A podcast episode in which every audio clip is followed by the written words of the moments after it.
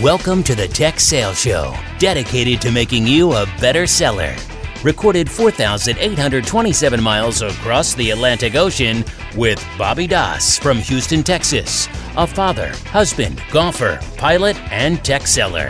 And Brian Evans, an expat in London, England, family man, 2X Ironman, and an ERP salesman both sharing tried and true sales strategies and providing free tools to make each week and campaign easier for you. They also answer your questions weekly. Now, here is Bobby and Brian. Welcome to the Tech Sales Show. Today, Bobby and Brian interview Phil Wilhelm. Both Bobby and Brian worked with Phil as he became a tech seller. Prior to being a tech seller, Phil was a tax consultant and hated what he was doing. In the interview today, Phil talks about the change from tax consultant to tech seller and what he's doing today as the general manager of culture and development at SHI. He talks about a lot in this interview, from his dad to book recommendations, and how you can get in touch with him. Please welcome Phil Wilhelm.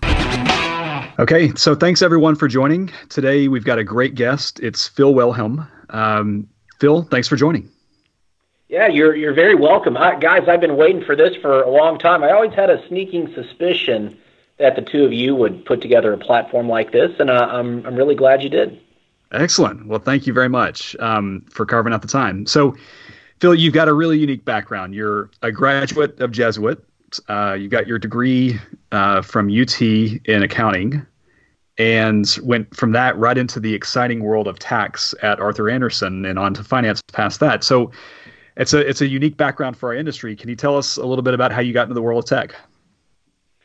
It's a really good question, and I think my story is probably like a lot of of your listeners' story stories in that our, plan coming out of college or even high school just rarely ends up being the the thing that we you know do as our life's work, and you know, quite honestly, I, I'm going to say a few things that make me sound like um, a bit lazy or a slacker, even. But the whole, you know, business school and and bachelor's and even a master's in in tax from University of Texas, that all came about because I was too lazy to pick a major. and a good friend of mine, her name's Erin. She went to UT with me, and she sort of badgered me um, our second year at UT to declare a major within the business school and pick something and I, I just I kept brushing it off, and she said, "Phil, look, man, the, this you know PPA program is top notch. If I fill out the application for you, will you just review it? You know, make any revisions that you want to make, but then just sign your name to it." And I said, "Sure." And sure enough, I got in, and then I, I graduated and found myself sitting in Denver for Arthur Andersen at a desk in a very, very quiet office doing tax returns. And you know, Brian, the the fear was put into me when you know I tried to ask somebody a question or just you know get some even banter going around the office, and they just sort of politely referred me back to my desk and said, "Phil, just look at last year's tax return, then look at this year's information." And, and just work your way through it. And that's when I kind of had a bit of fear that probably made the wrong career choice, you know? Sure. That doesn't sound it's, like something that Phil would really enjoy doing on a day in, day out basis, uh, no doubt. Yeah, yeah it, it kind of freaked me out. I remember feeling the, the day that I felt the most energized and motivated, I actually had to take a copy of a tax return to one of our clients in downtown Denver. And so the partner at the firm literally handed me the printouts and said, Hey, Phil, here's the address. Can you just, you know, walk down four or five blocks and get some signatures from some of these guys on, on these returns. And just being out of the office, um, getting in front of other people, heck, man, just even making small talk with the receptionist at, at that office that I walked over to. I came back to the the solemn, quiet office of, of Arthur Andersen and felt totally motivated. And that that's when I, I sat down with my upline manager and said, I'm taking my show on the road. With all due respect, um, I'm out of here. So, how did you go from that to uh, a, sales career where we met in Houston, Texas? So, whenever I moved back to Houston, I ended up working at a financial commodities hedge fund. We were trading interest rates and currencies, and uh, I'm not going to bore folks with those details, but Um, it was a high stress job, and it was a lot of spreadsheets. It was a lot of numbers, uh, a lot of talking with with banks up in New York and, and in London, and I finally just walked away. It was it was a bit too stressful, and I was at a party around Thanksgiving time, and one of my um, you know former peers, uh, current mentor, one of the uh, the guys that has had the really the, the most profound impact on my professional success. That's Ryan Ford. Um, he, you know, said, Phil, you seem a bit uh, a bit lost. Why don't you come over to, to my company and be a technology sales guy? And I didn't know anything about it, um, but he uh, assured me that I could do it. And so I just took a leap of faith and a, a pay cut and tried it out. And then, Bobby, that's when I had the the great fortune of running into you and, and all the stuff that you were up to. Yeah, I, I, I, still, you know, almost every day I still drive by Bison Building Materials and, and think of our first meeting and your box of kolaches oh. at ah. that place some 10, 10 years ago, maybe even more than 10 now, Phil. You know, is it okay if I tell a quick story about that that opportunity that we worked on? So, my I have three kids, and I was in the hospital with literally holding my my newborn daughter, Mary Frances, and the it was a BlackBerry at the time, not even the iPhone, but the BlackBerry started buzzing, and I had a proposal on the table for for that business that you mentioned, uh, Bobby, to sell them a whole bunch of Microsoft licensing. It was going to be great solution for them, great you know solution for me, and, and paycheck for me. And Bobby, you were so helpful and integral in, in us even getting that sales cycle to that point, and thought we had it locked up Sure enough, they just emailed me back to say, well, we're not going to give you a PO for this. Um, and, and as a matter of fact, we're, we're not going to move forward with anything with anybody. I think they were um, in a tougher spot financially than what I was able to, to profile and uncover. And oh man, that was a, a tough loss, but I stuck with it and um, made it through my first year with a lot of your help, Bobby. Yeah, those were great times. Uh, I still talk to everybody we worked with back in those days, and really, I think Brian and I are, are, targeting all of us when we were that age, all the tech sellers that are out there that are in that either transition mode or in their first year. Maybe they're in their inside sales career starting up. Um, we're targeting all those people with this podcast so that they can hopefully learn from all of our mistakes and get better at what they're doing. It's such a great idea, and that's one of the reasons I wanted to spend some time with y'all on this this podcast because I, I have gone through so many of the things that you know the other folks that you mentioned are, are going through and made a ton of mistakes along the way and also had a, a lot of fun along the way. So if I can share a few stories to keep people motivated or share little tiny bits of insight, then I'm I'm down to do that eight days a week. Love it. So, Phil, we've got a ton of questions because you've had a really interesting uh, career and upward progression at SHI. I want to get into all of that, but first, tell us about your family. Tell us about um, tell us about the family and uh, your personal accomplishments. We'd love to hear more about you for the listeners. So I, I have to talk about the pets in the family first. Yes. My daughter would get upset with me. So we have two corgi puppies. We're going to celebrate their second and first birthday. It's it's a big sister and her younger, I guess, half brother and that's going to happen later this week in excuse me later this month in March of, of 2018. So we have those two corgis that are wonderful. Ginny Weasley and Action is the little boy's name. I always wanted a, a dog named Action, and now I have one. Love and it. then you throw in a, a couple of leopard geckos um, and a cat, and it's it's uh, a veritable barn over there at our house. But over to the to the human side of everything, so I have an 11 year old daughter a 10 year old daughter, and then a six year old son, and, and then my beautiful wife. Very nice. And I, I, can identify with the corgis as we were talking about. It's um, here in England. Uh, the Queen's got her uh, her group of corgis that are quite famous over here. So it's a very uh, it's a very British uh, collection of dogs that you've got there, Phil it, it is very British. It's it's almost becoming cultish over here on this side of the pond. People that are into corgis are way into corgis, and I, I think I'm turning into one of those. Very nice. So tell us, um, what's your proudest personal personal accomplishment, Phil? Proudest personal accomplishment um, is the time that I spent with my dad before he passed away back in 2008 And it took me a while, you know, after his death to be able to to talk about this openly, or you know, without getting getting too sad, quite honestly. But um, he had Alzheimer's, and we had a bit of a, a tough relationship whenever I was growing up. He was a bricklayer, you know, he, was from from Germany, and he was a little different than than my friends, uh, you know, parents, my friends' dads and it was a bit of a tough relationship. But later in in life, we were able to spend a lot of time together, and in the way that um, I was able to to work on that relationship and build that relationship, I, I still consider that to be one of the absolute highlights of of my personal life. That's fantastic. Yeah, no doubt has contributed to your work ethic. So that's fantastic last last comment about uh, the great Hans Wilhelm, my father. So he was a, a bricklayer, and he was a sun up till sun down work ethic guy. You know, six days a week, never worked on Sundays. Just a very you know traditional um, you know German work ethic, and that that was totally instilled in me and, and my brother and all three of my sisters, and it's, it's something I'm really proud of and something that I, I love speaking to the, the younger sales professionals at SHI about. Yeah. I, you know, I wonder, I, a number of us have those types of stories and dads. My, my dad uh, started off at 18 years old, jumping people's fences to cut off their power if they didn't pay their electricity bill.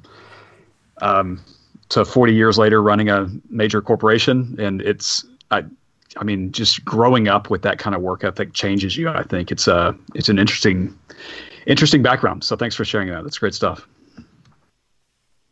So Phil, that when we were prepping for this and doing the background and knowing where we all grew up, kind of in IT sales, we were wondering. You got this big role now at SHI. Do you you consider yourself a sales guy still? I am a sales guy. I think I'm always going to be a sales guy, either at heart or in title. And the selling's just a little bit different. Now my my customers are, you know, potential employees of, of SHI. Now that I'm responsible for the recruiting and the hiring effort.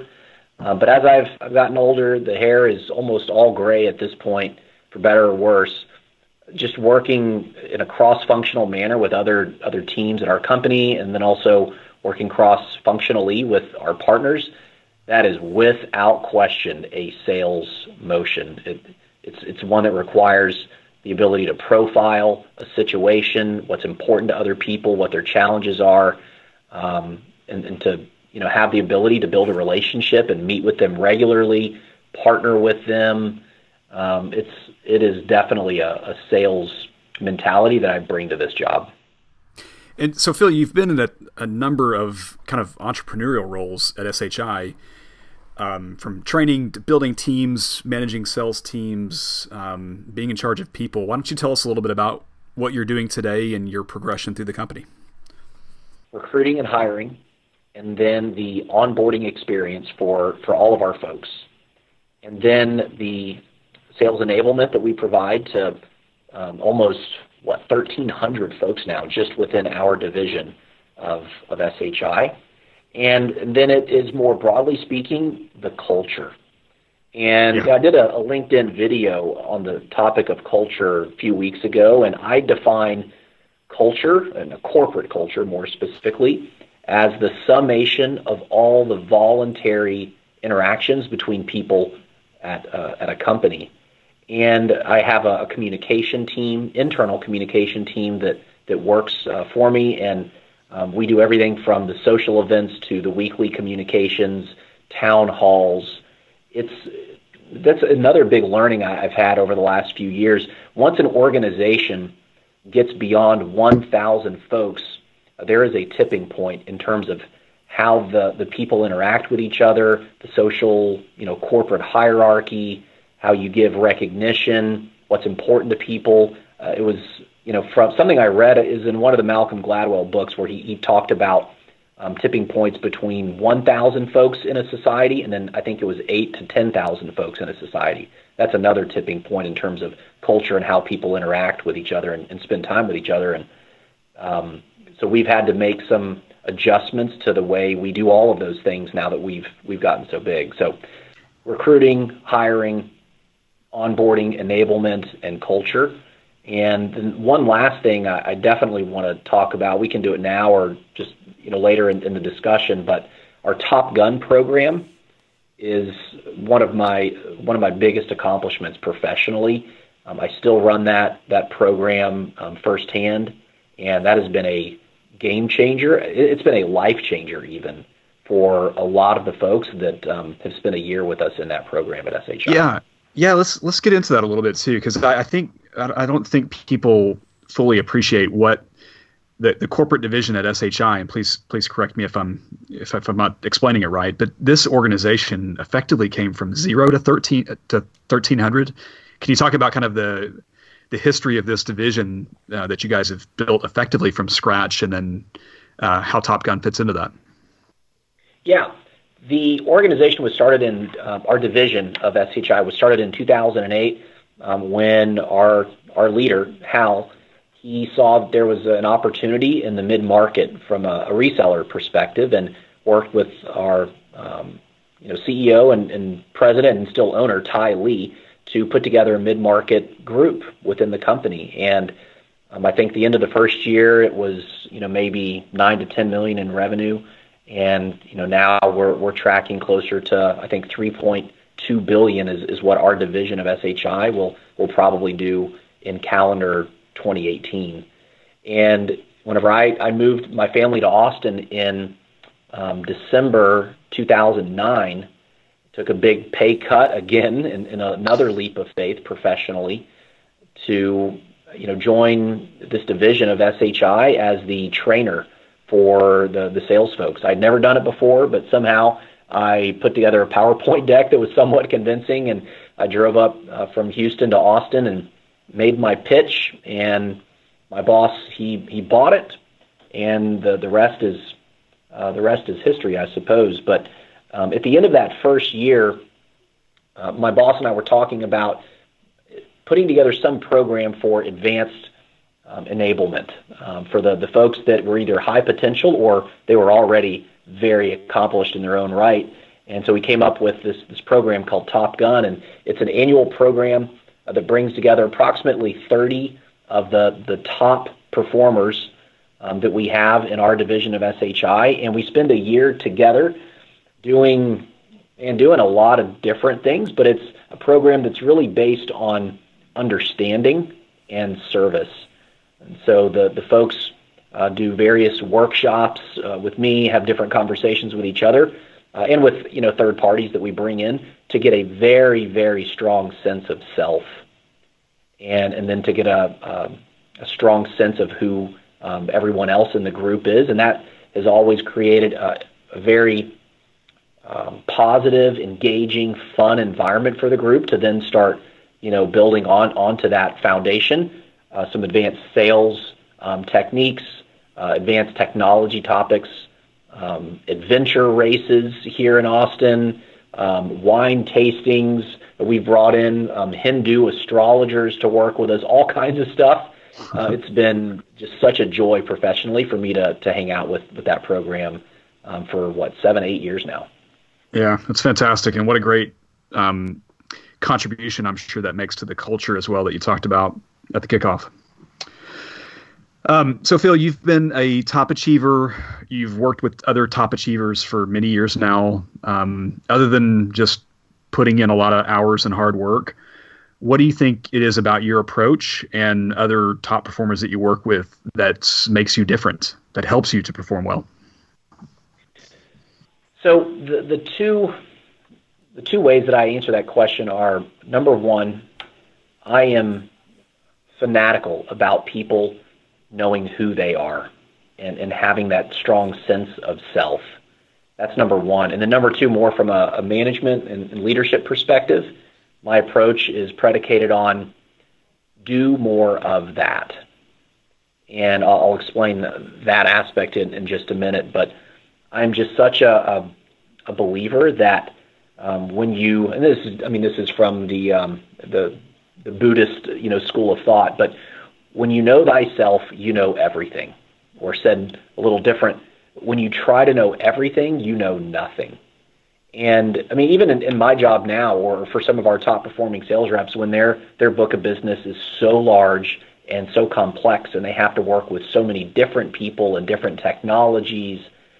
It's, it's almost impossible to be completely informed on every detail of what's going on. But what people can do is have a very strong sense of self so that they know what what values they need to, to rely on, um, what aspects of their personality, of, of their talents they just need to keep leaning into and, and through those things that are unique to everyone that's that's ultimately what's going to bring the the most value so um, I, I've spent a lot of time, but but more importantly, I've spent a lot of time working with others within our organization to help them truly know who they are as a as a person and as a professional. And um, and then on the the management leadership side, I, I've always worked with the sales managers, the sales directors, to be very keen observers of all of their folks, to to get clarity, to to be very specific on the situations where their folks excel, and then just keep uh, finding opportunities to put their sales reps in more and more and more positions to do more of that. So it's just identifying, you know, talent and, and just wash, rinse, repeat, if, if that makes sense.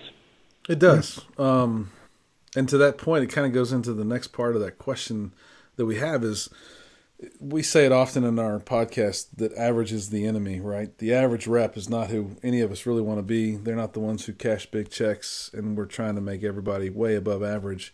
What is it that you think is the difference between a perennial achiever, the guy or girl that does it year after year after year, versus the one hit or the two hit wonders that, that close a couple big deals and then they never kind of get back and they change change jobs four or five times over six years? Well, I think attitude and effort have a lot to do with it. Uh, the the top performers just have have a way of maintaining a positive attitude and a strong strong work ethic. Um, and, and it's hard to have both of those, you know, going simultaneously. But the top performers have that ability. But maybe said slightly different, the the top performers have this ability to detach just the right amount, to, to abstract themselves emotionally just to the right level from a sales situation um, so that they can remain resourceful when, when um, for other reps, when anxiety would get high or when the customer starts talking about money, they're trying to beat, beat them up in a negotiation or whatever the situation might be. When a top performer displays that ability to stay cool in the pocket or, or to just realize that when somebody's you know maybe coming at them uh, around price or around a competitor or whatever it is that it, it is just business and that it's okay if, if they lose some some opportunities if they lose some deals um, because they are in it for the long haul. Like that is the the thing that I've seen over the years all of the perennial all stars display because anybody can get anybody can get lucky. Anybody can have attitude and, and effort for 12 months, even 36 months, until they get they take down a deal that can put you know 50, 60, even 100 grand in their pocket. But I don't think anybody that's listening to this podcast is just trying to make 100 grand. They're they're trying to make a million bucks, which attitude and effort will give you a million bucks and, and give you life changing money for sure. No doubt, no doubt. Okay, one more for me. What what is the best professional or sales advice that you've ever been given? And if you can, share who gave it to you. Man, I love this question. Uh, ironically, because I, I don't think I have a great answer for it, but I thought about this a lot over the last few days. And uh, right now, what I would say is pattern interrupt. So we work with Sandler training uh, a lot here at SHI. And we've worked with some amazing folks from that organization over the years Carl Scheibel, um, Adam Boyd, uh, just to, to name a few. Adam's gone on to now be a, a chief revenue officer um, at a, a, benefits company here in Austin. But it, it's a technique that Sandler training um, teaches. And pattern interrupt is all about sounding different than most salespeople. It's a bit of the unexpected. So if a normal salesperson would say, X, Y, and Z. Well, through pattern interrupt, right, you would want to say A, B, and C. Um, so I won't go through like a full example of it. People can that are listening can um, easily look up what pattern interrupt from Sandler training means, but that has been so helpful to me, um, in part because I do have a different personality, and um, you know I learned Bobby just from running around Houston with you at my former company um, you had a way of encouraging me to just be Phil and, and just be myself. And because I do have a slightly different personality than most sales folks, I think I was um, somewhat uh, naturally doing a what Sandler training would call pattern interrupt, and I just didn't have a name for it. Um, but you know, just talking about different uh, topics that that aren't you know totally obvious to a customer, or trying to connect two topics in conversation that are seemingly unrelated, or just being okay to to, to make a joke, um, you know, that's, that's related to, to the task at hand or not related to the task at hand. Uh, anything that you can do to change up the, the vibe and the tone of the conversation um, has always served me well professionally. Yeah, it's funny you say that. It, it's quite often because I'm a, I'm a, I can be clowning around or I can attempt to be funny at times, and I still have people in my professional career say, I cannot believe you would say that or joke about that with that customer.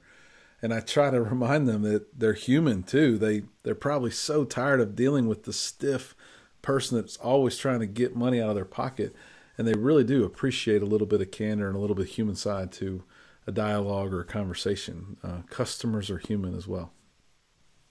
Agreed. And one of the guys in, in our Top Gun program uh, named Garrett Meyer from the 2015 class, he had an amazing quote, and he's a big believer in uh, in this when he says the shortest distance between two people is laughter, and it, it's not just um, acceptable, but in my view, it's encouraged to to be okay laughing with with folks that you're you're trying to sell to because they do want something different.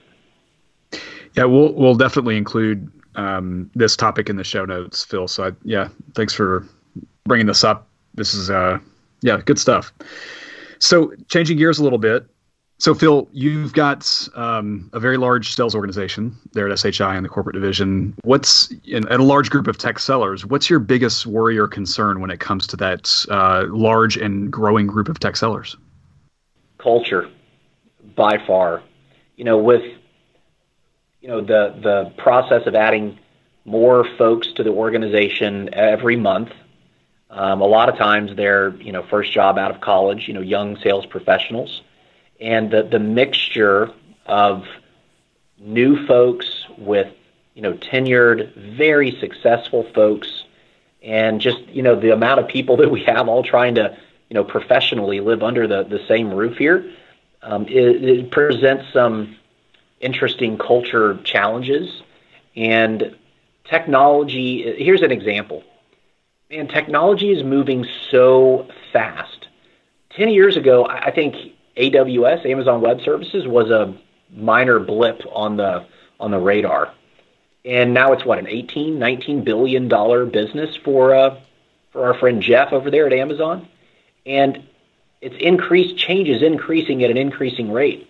So whenever we have all of these sales professionals trying to work together, collaborate with each other, and then being the guy that's responsible for enablement and communication, it's finding that right balance of staying in front of them, the mind share, the ways that we um, enable them, how we can basically give them a platform to help each other get better. Um, it all just comes back to culture. And, and, so, how can I work with the leadership to set a tone of positivity and um, and encouragement? How do we set the, the right culture of learning up at, at this organization? All of those things are, are something I spend a lot of my time on now. Very nice. So, so speaking of how you spend your time, let's let's get a little tactical. Maybe what tell us a little bit about how how do you organize and structure your day? What's your morning morning routine look like? How do you how do you think through and plan um, your goals? So my morning routine, I, I made a couple of changes about six months ago, and it starts at five ten a.m with a little bit of meditation and some prayer. and Cheerios with bananas cut up. that is just a non-negotiable for me. So, you know, with that many folks and animals living at, at my house, that's my time for quiet. And I always start it that way. And then uh, before you know it, it's, you know, the kids are awake and, and the pace gets pretty quick, pretty fast. But whenever I, I come into the office, um, I intentionally walk around uh, as much as I can, um, literally shake some hands and just start talking with people, trying to get my, my finger on the pulse of, of how they're doing, how they're feeling. And then it's, you know, like most folks in a, a sales leadership role, for better or worse, it's, it is a, a series of meetings.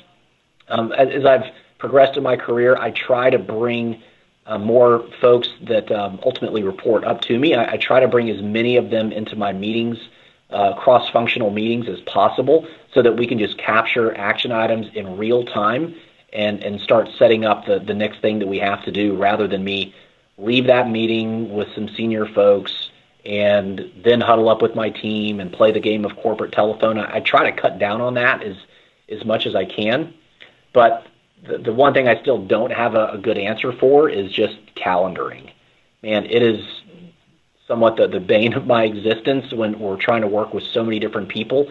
Just seeing where we have availability to, to get together and talk, even for a 15 minute increment, can be challenging. No doubt. I think we're all struggling with that. And the one thing we all know we're not going to get more of is time. And uh, that's why we try to focus on the most important things. I, I got to say, I'm, I'm I ha- I want to tell a personal story quickly if I can, and that's about three years ago when I uh, actually joined Dell EMC. At the time, it was EMC.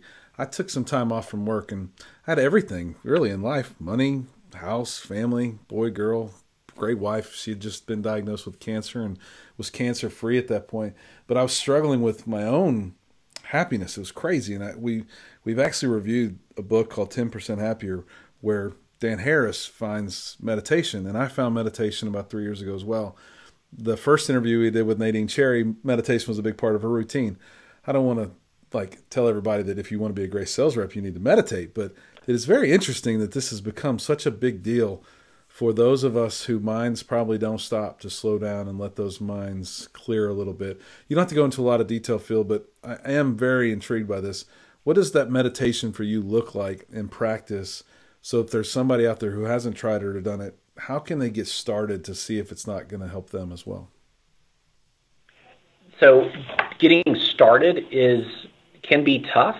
If you've never done it before, the thought of sitting quietly in a chair can freak some people out. And you know, there's a lot of images and, and movies and the media of you know people with legs crossed and and they they might start levitating a little bit like David Blaine or whatever and but you don't have to wear any any weird clothes. You don't have to make any weird faces. You don't have to make any weird noises.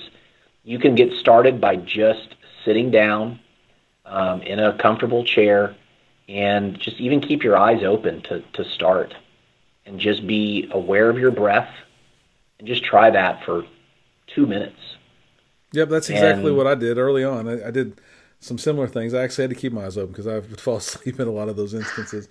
But the uh, there were a couple apps I used. I think Calm's a good one that probably everyone's seen in their Facebook wall if they're a Facebook user. But uh, I highly recommend giving it a shot. It, it, I think what Dan Harris talks about in the book Ten Percent Happier is it really has changed my mindset in a lot of ways because I don't sweat the small stuff. And it's weird to say meditation's done some of that for me, but it's just it, the the non important things aren't that important. So we'll move on from that. But I appreciate you sharing that. It's uh, pretty interesting that the first two people we interviewed have a morning ritual that includes meditation. And if I could, I'd like to just add on one more comment to that, and it's about breathing. So the the reps that I I get to work with here at SHI, if it's an inside rep and they're going to get on the phones and either have an important meeting or if it's a brand new rep and they are just trying to reach out to different prospective clients and build their book of business, anxiety can start to, to rise. The nerves can can you know get, creep in on you. And I always encourage folks to just do a couple of breathe in for four, hold, and breathe out for four. and they have to get some breath going. They have to get some oxygen going. Uh, I mean, oxygen it is liter- on obviously literally our life force. And uh, somebody that is very near and dear to, to my heart, Melissa Wilhelm, my, my sister-in-law, always says that fear is excitement without breath. Physiologically, fear and excitement are so closely related within your body, and breath is the only thing that's separating them. So anytime we're I'm working with somebody and they're feeling nervous, they're feeling anxious, take a few breaths and lean into that and turn that negative feeling into an excited feeling. Yeah, very nice.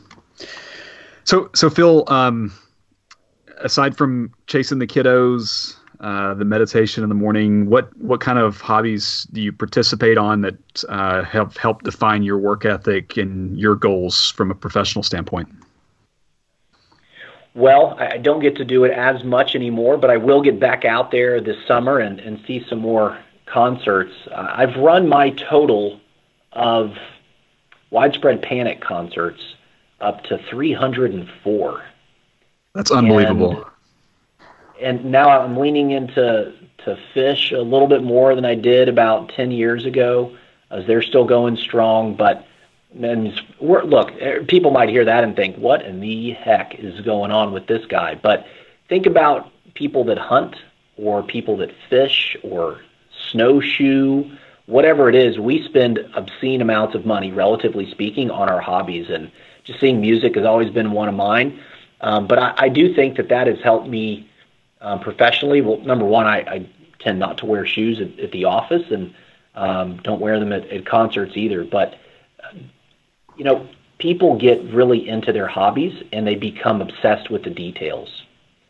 So whether it's a wine som, like a level two wine wine som, and, and they can just um, you know smell uh, the differences in, in a, a bottle of wine, or for me, um, just being able to you know tell if if the music I'm listening to is from 2006 or from 1997 for you know for one of my bands that I'm into it has shown me that professionally it can pay off to be as equally obsessed with details that other people aren't obsessing over. Yeah. Well, you'll be happy to know that my my running song list right now is very heavy widespread right now. I've got uh, a heavy rotation of that. It's very talk about kind of calming music. That's uh, that's great stuff. I, I love that. One of my my LinkedIn videos, um, I got a comment on it with I have a license plate from a little stint that I did in Idaho, and it says "Gilded" on it, and it was in the background. And some guy I've never met, he, you know, ref- posted a comment and said, "Man, if you get bonus points if if that license plate is in reference to this song called Gilded Splinters." And I said, "Yes, indeed, my man, it, it is for sure." Fantastic. We all have our things, you know. Yeah. Yeah, you brought up your videos earlier, and I, I got to say, I loved the video on culture short, sweet, to the point, and, and got the message across. But I also like that you're wearing an Astros jersey uh, as I am getting excited about the season starting and still reliving the World Series games that I was able to attend uh, last year. It's it's an exciting time here in Houston to see this baseball team come together. And so another point uh, around hobbies and, and just if they do relate um, to my work professionally. So, I mean, the amount of time that I spend on the Astros, it, I guess it does qualify as a hobby.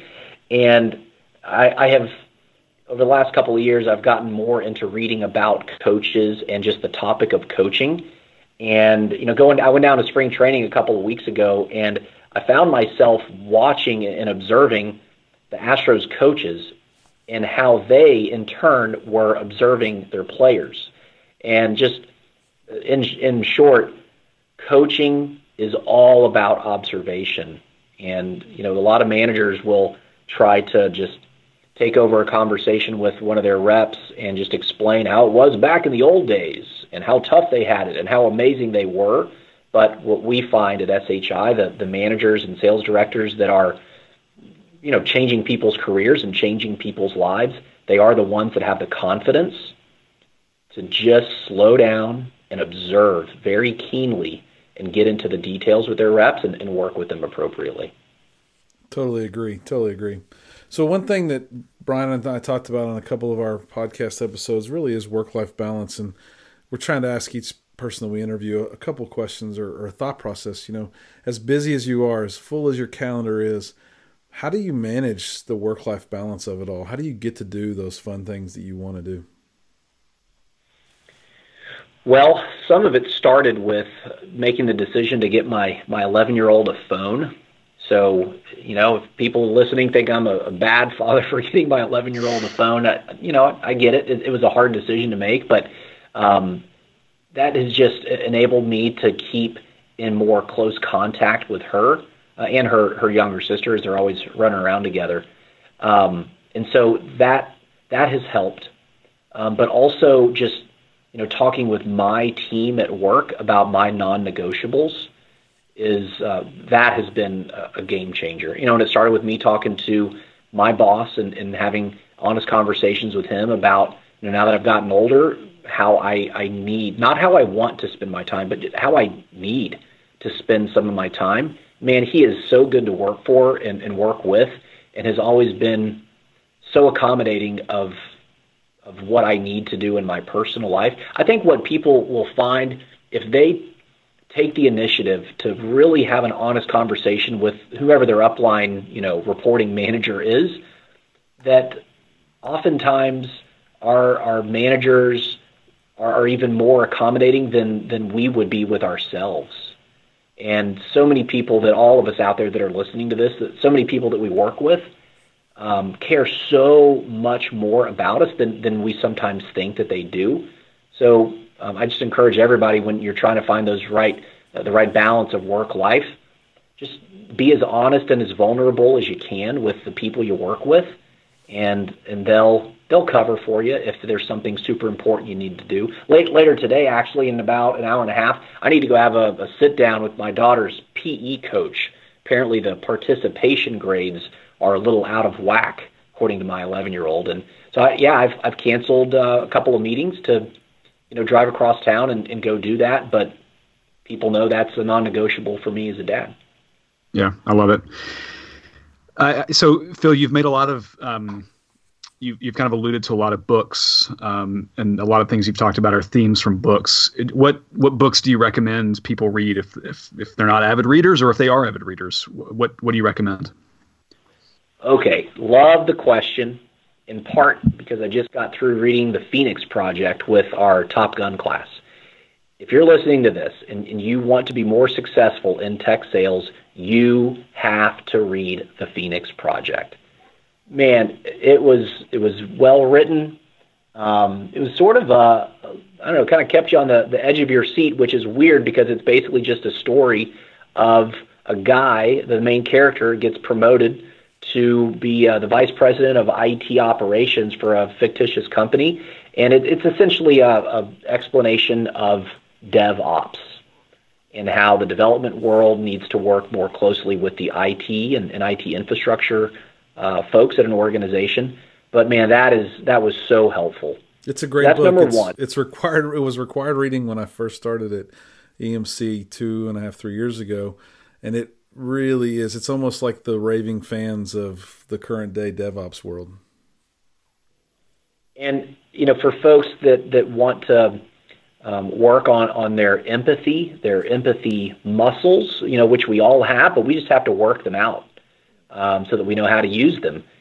Man, this is it just gives a great um, behind the scenes at what um, a lot of our, our customers are going through on a daily basis. So yeah, that's that's my book recommendation number one, and my book recommendation number two is The War of Art by Steven Pressfield.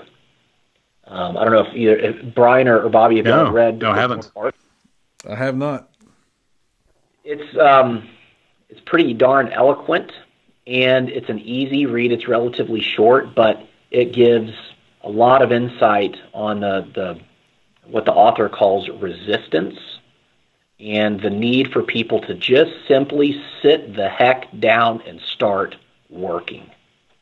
So they talk about resistance a lot, and then he goes through what I, I find to be a very helpful and eloquent and artistic description of the difference between an amateur and a professional.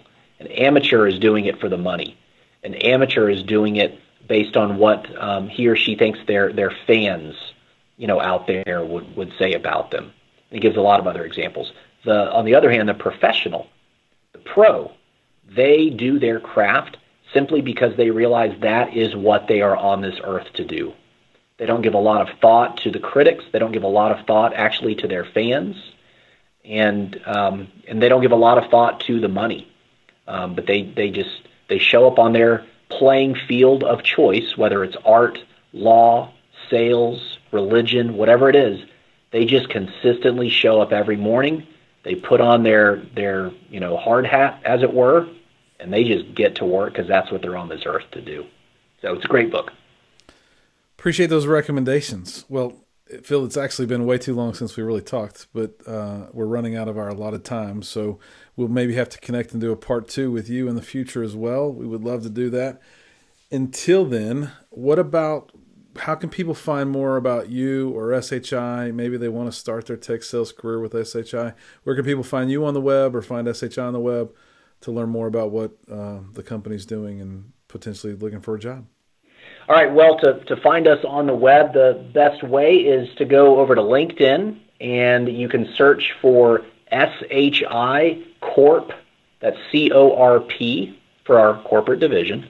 SHI Corp Recruiting is the search, or you can just look for me on LinkedIn, Philip Wilhelm. I go by Phil, and uh, we can continue the conversation. Excellent. Thanks so much, Phil. So I guess last question for you. We've done the Sales Show now. We've done a few series. Uh, career development is upcoming. We've done a series on meeting preparation, territory planning, and we've done a number of listeners' choice episodes as well. What kind of feedback do you have for us? What kind of things should we be focusing on to help sellers be better? Well, I saw the the new tool that you guys put out there. I think it was just within the last couple of days about the, the meeting prep tool and typing in the company name and, and even the contact name that you're meeting with and, and how it you know aggregates some some prep information you know before yep. you go into the meeting. I think that is tremendous. Um, anything that y'all can do to continue talking about tools that people um, should use to just gain a better understanding of, of their customers, I think that would be really helpful. And I, I'm just I'm so appreciative of y'all spending your time, investing your time in this platform um, to to bring more experienced, you know, in some cases older folks like myself, um, so that your your younger audience can hear some of the mistakes that I've made. Um, you know how people like me, how we spend our time, what's important to us. Uh, I think that that's a big help for a lot of people out there, and y'all have you know, full time day jobs doing other stuff, and just the fact that y'all are looking to give back to a, a whole bunch of people that you don't even really know that well yet, that just says so much about y'all's character. So thank y'all for for helping um, redefine what it means to be a salesperson in um, 2018. With that, Phil, we appreciate your time. We appreciate your partnership and uh, all things we've been able to accomplish together through Tech Sales. We look forward to part two of this. And with that, don't forget average is the enemy. Thanks, Phil. Appreciate it, buddy. Thanks. Thanks, guys. Thanks for listening to the Tech Sales Show with Bobby and Brian. Subscribe to their email list by going to bobbyandbrian.com and follow them on Twitter at Bobby Brian Sales.